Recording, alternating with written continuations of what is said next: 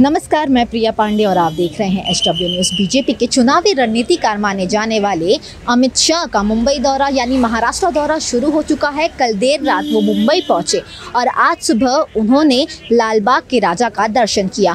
फ़िलहाल वो बैंड्रा जा रहे हैं, वहाँ पर वो एक गणेश पंडाल के दर्शन करेंगे और फिर सागर बंगले पर आएँगे। फ़िलहाल हम मौजूद है सागर बंगले। जे हॉस्पिटल किती लांब आहे अरे यार, इसको कौन पर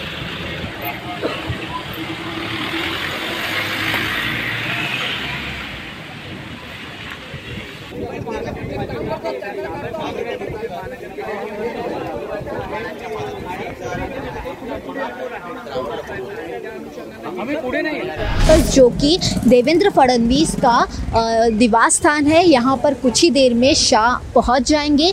यहाँ पर वो लंच करेंगे और फिर यहाँ पर चुनावी रणनीति बनाई जाएगी क्योंकि आने वाले समय में बीएमसी के इलेक्शन आने वाले हैं।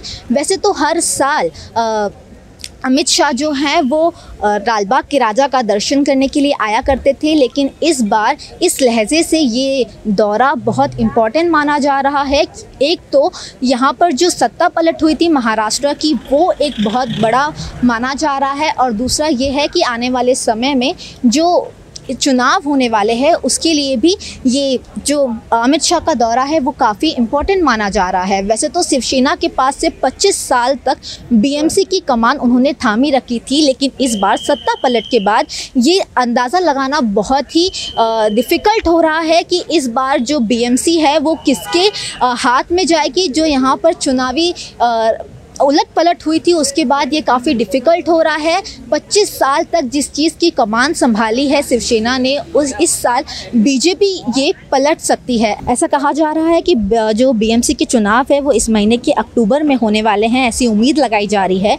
बीएमसी फ़िलहाल शिवसेना का अ, का नियंत्रण है बीएमसी पर। बीएमसी को धन संपन्न नगर निकाय माना जाता है। बीएमसी चुनाव को लेकर शाह पार्टी नेताओं के साथ आगे की रणनीति पर चर्चा कर सकते हैं। ऐसा कहा जा रहा है आज के दिन में यहाँ पर दो महत्वपूर्ण मीटिंग भी होने वाली है, जो कि अमित शाह करेंगे। साथ ही महाराष्ट्र के मुख्यमंत्री एकनाथ शिंदे और उप मुख्यमंत्री देवेंद्र फडणवीस भी यहाँ पर मौजूद रहेंगे। ऐसा कहा जा रहा है, अमित शाह यहाँ पर आकर लंच करेंगे और फिर जो पवई में एक स्कूल का, वो उद्घाटन भी करेंगे। तिथून जे जे हॉस्पिटल किती लांब? आहे अरे यार, इसको कौन